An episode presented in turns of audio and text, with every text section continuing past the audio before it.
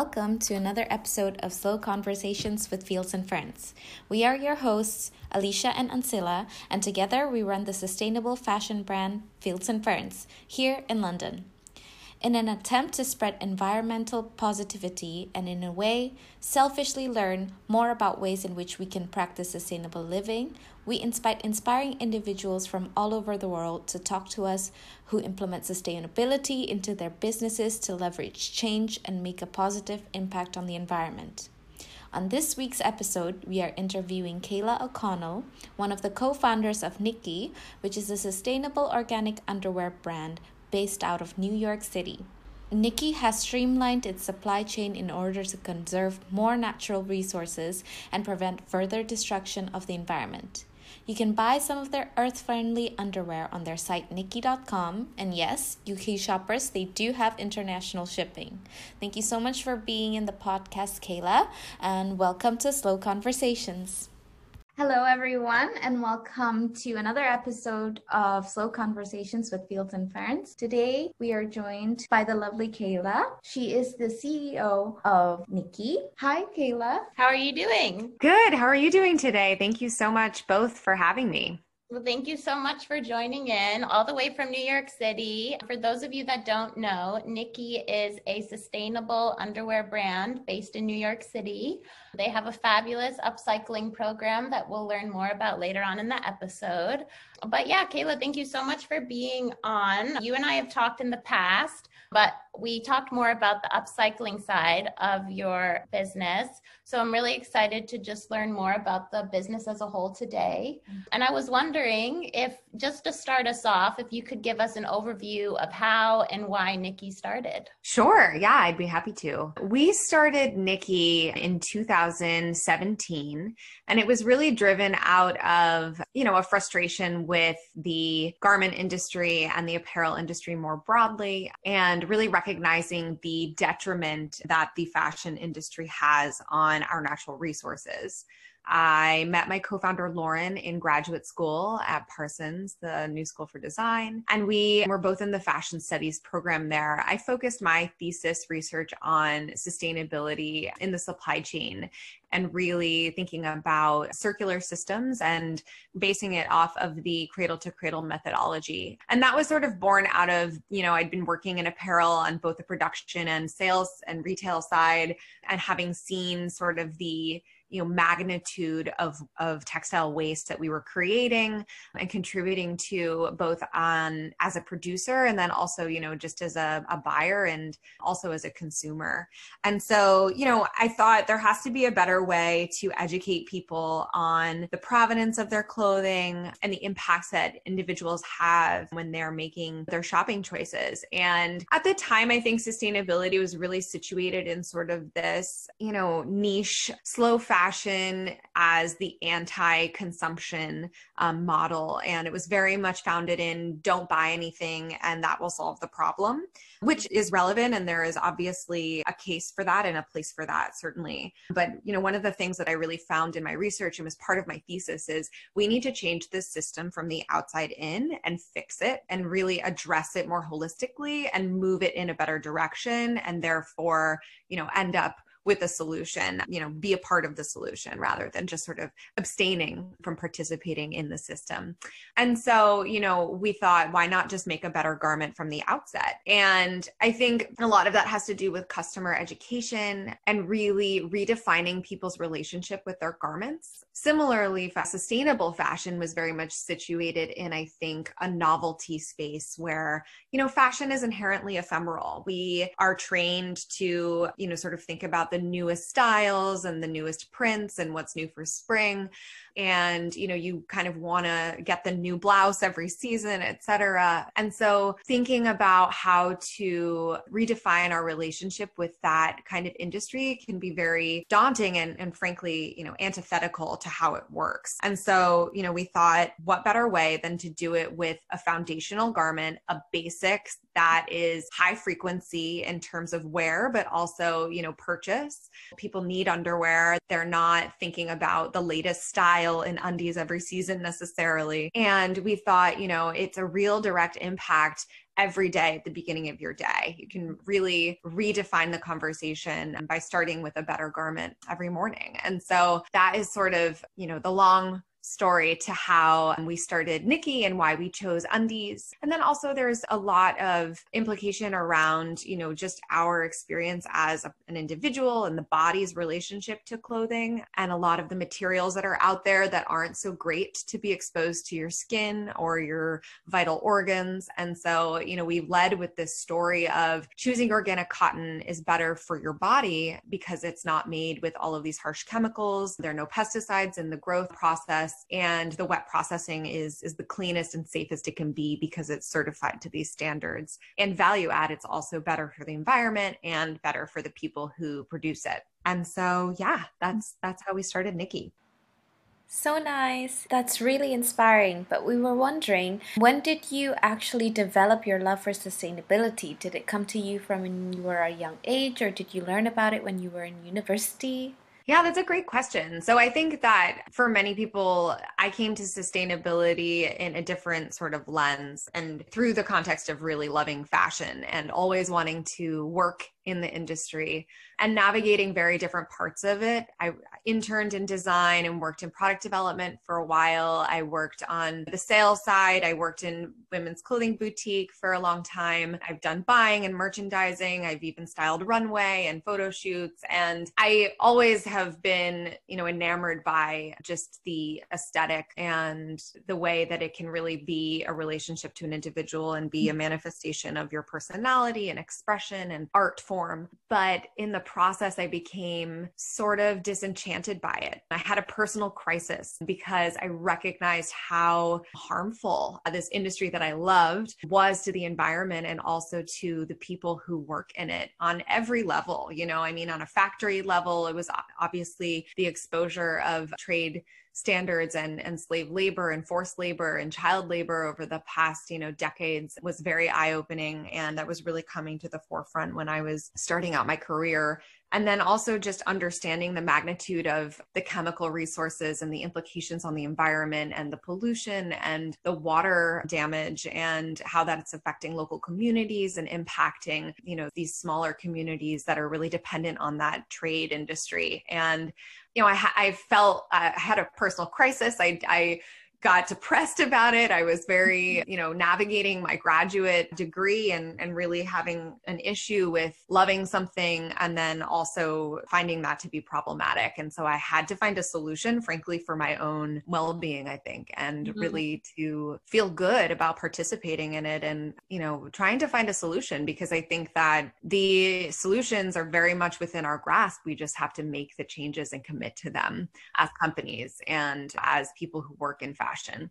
Yeah. Mm-hmm. I, I can totally relate to that. I think, you know, I've always wanted to do fashion, but I I'm also a huge environmental advocate. And so I could never participate in the fashion industry unless I knew I was doing something to help improve it and make it more sustainable. So I totally relate to loving it so much, but not being able to kind of give myself permission unless I did something positive. Yeah, I totally agree. And then I think it's refreshing to see a new wave of designers coming in, being more mindful about the way that they design their clothes, the way they manufacture it. And it was, as you said, a couple years ago, a very niche. And it's also something that was coined as anti consumption. But now it's more about rebuilding that relationship and learning about it mm-hmm. and shopping sustainably. Yeah. And that's interesting. We were thinking, was it hard for you to incorporate that sustainability mindset into when you were designing your clothes? How did you get inspired? Inspired? How did you learn about it? Do you have any tips for other designers out there? Mm, sure, yeah. So I was very fortunate in that I came from a product development background and had really when actually when I finished my graduate degree I had a really hard time finding a job frankly. It was just not really a language that I think anybody spoke at the time. And, you know, I was sort of interviewing for roles that actually all of a sudden they were like, "Oh, it sounds like you're interested in PR," and I was like, "No, you know, I, the CSR, I guess, but I really want to marry, you know, your front-facing goals and your SDGs to your actual product design." And they were like, "Huh, uh, I don't know about that." So, you know, it was very difficult to just navigate, and I really enjoyed what I was doing at the time. I actually took a job at an environmental nonprofit where we were aggregating the world's largest businesses' environmental data and putting that into a valuation tool for their investors to make a business case, frankly, for sustainable action and justify it as also financially sustainable. And that was super cool, but I wanted to be on the other side of the conversation, right? So mm-hmm. I found a job managing a brand that was actually situated in the natural market, as it was called for a long time, making eco friendly home goods. And I was originally brought on to launch their apparel division. We were acquired after a few months of me being there and did, you know, a, a real pivot to the brand strategy and just focused it on the home goods and, and personal care and sort of all of these different categories. But they were in mass market. And we made organic cotton bedding and we made rugs out of recycled plastic bottles and we made more friendly and, and safe personal care and candles and it, it became a very fun exploration into all of these different product categories and different materialities and ways to sort of paint a different picture with each product of how can you be the most sustainable within this specific category. And one thing that I found is that there's no right answer, right? There's no most sustainable option necessarily because everything has a trade off and everything ultimately has an impact. It doesn't exist in a vacuum. And so navigating that space and just learning about the differences between, you know, bamboo and organic cotton as a sustainable fiber and, and what the positives and the negatives are of both was really formative for me. And after a few years there and, and really sort of meeting all of our KPIs, we, we brought um, some really successful products to the mass market with Macy's and Bloomingdale's and Nordstrom and Bed Bath and Beyond. And, you know, I think I, I really just missed apparel and I wanted to get back to that and get back to my my personal mission of wanting to change the apparel industry and move it toward more sustainable production practices. And so I just took the leap into entrepreneurship and you know, started with what I had learned on the job, frankly, and just started making connections and starting with, you know, a base, a base garment. You know, we have sort of a motto that we don't want to boil the ocean. We just want to do one thing really well. Mm-hmm. And so honing in on one garment, I think was a really key for us and remains that way. And then thinking about, okay, th- this is a basic, this is your undies that you put this on every morning what should it be? You know, the softest material, barely there feel, super breathable and best for your body. Okay, well, that eliminates synthetics right out of the gate, right? So we're not right. going to make a recycled, you know, poly garment necessarily. We're going to go for a natural fiber. And, you know, then that narrowed in our material selection to really going for a natural fiber and then choosing organic cotton just because I think that the environmental impacts have the least out of all of the other alternatives. Mm-hmm. And that really just comes with research. You know, I think I would say to any prospective designers who are looking into making a sustainable garment to really do your homework. I think there is a lot of greenwashing out there and it, it can only do harm to your brand if you don't know what you're talking about with respect to these claims and particularly calling something sustainable. I actually truthfully hate the word sustainable because I feel like it's completely bereft of meaning now. Yeah. It doesn't yeah. mean anything. It's so nebulous. It, it's a little bit wishy-washy. And so I would challenge them to make more pointed claims and explain what it is that they're saying is sustainable. Yeah, I think it's so interesting because for a really long time, when I was trying to learn as well about sustainability and what I can do to become a more sustainable person, I never really thought about my undergarments for a long time. Mm-hmm. Like I mm-hmm. started out with the food that I was eating and then start going about not buying fast fashion, but it never occurred to me about my actual undergarment. And yeah. I think it's so interesting because that's actually something that is so close to us and to our body yeah. and something that you know is help there to protect our intimate um, parts, parts, of our body.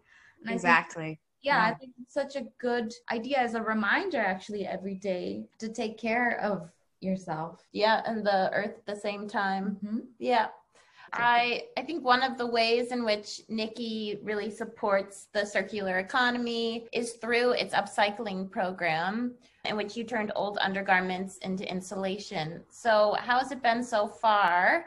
And could you just talk a little bit more about this program? Yeah, of course. So, you know, going back to sort of my thesis research and trying to deal with this epic issue that a lot of people don't know about and don't talk about actually in the context of sustainable fashion is textile waste.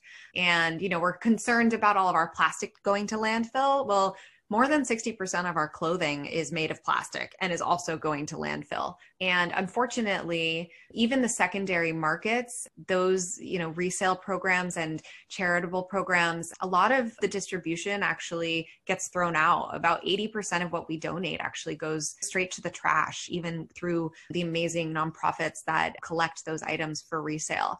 So it's a very unfortunate thing. And I don't think that we have a lot of transparency to it as consumers. And so we really wanted to redefine that life cycle again, going back to the circularity of a garment and fix this problem, particularly in intimates, because you actually can't really donate intimates. Goodwill will not accept them. Right now in, in the United States, donate them for textile recycling more directly. They have to be aggregated en masse and in, you know, the tonnage. And so we decided, you know, this is a great opportunity for us to A, clean out everyone's top drawer because I know that there are, you know, several pairs of undies that people have had for way too long collecting dust in the back.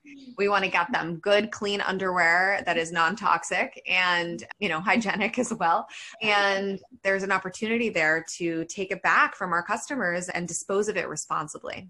Mm-hmm. And so we aggregate it and we, you know, when we first launched it, we weren't really sure how it was going to land just because basically we're saying everyone send us your old undies and we'll get rid of them. But uh, frankly, it, you know, out of the gate, people were so pleased to have a solution.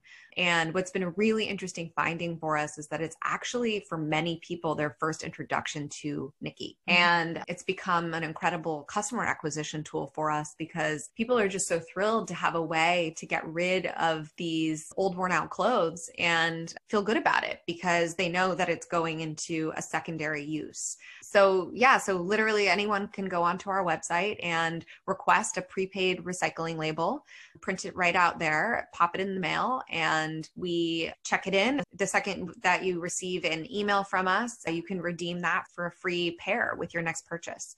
So we're really trying to incentivize people as well to think about disposing responsibly of their garments. And so once it gets to us, we check it in, we aggregate it into thousands and thousands of pounds of old undies, and then that gets handed off to our partner and shredded up. It doesn't actually go through the sorting process because, which is a normal component of, re- of textile recycling because we know that it goes straight to the shredding component and it gets made into a fiber pulp into shoddy and then it gets created into an insulation that you might see in construction in the walls of a, of a building. There's also uses for it in the interior of furniture, the padding underneath industrial rugs. Mm-hmm. And then, you know, for bigger garments, there's an opportunity for industrial rags, but I think that would be more reserved for bedding and, and larger garments that cover more yardage. So that's our recycling program. And anyone can go online and watch the video on our website as well to see the process in action. I think it's such a brilliant idea. Mm-hmm. And I mm-hmm. think any upcycling program with clothing really asks the consumer to take responsibility for their waste and be an active participant in the solution. And I think the fact that you have you incentivize with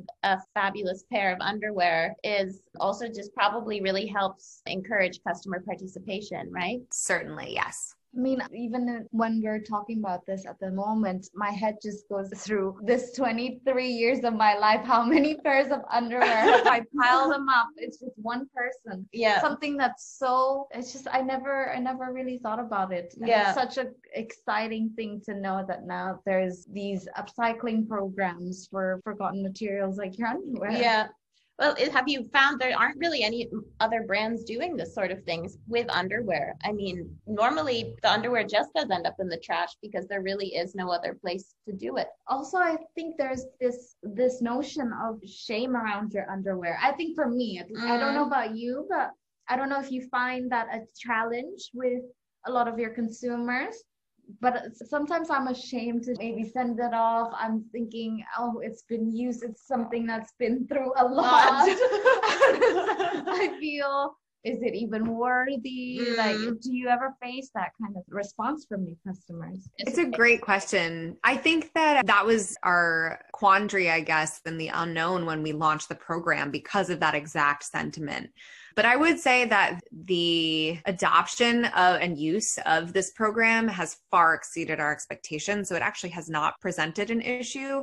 If it's any consolation, like no one really sees it. It's not it's not something that, you know, we we engage with. It just gets bucketed into very large bags and vats of mass textile waste. So, hmm. but I, I totally understand that sentiment. And I think, I think it speaks actually to just a larger conversation around shame and intimates and it being so private. And we're really trying to break down those barriers in in our industry and also redefine what intimate apparel how it's presented in media and redefine mm-hmm. how you as an individual engage with it like i take joy in putting on my undies every day now. And it was not something I thought about at all and mm-hmm. actually found to be very frustrating for a long time in my life. So, mm-hmm. you know, discomfort and, you know, visible panty lines and all of these things, I think the conversation's really changing around intimates. Is this program available globally? Like, can we in the UK participate or is this something that's just available in the US at the moment?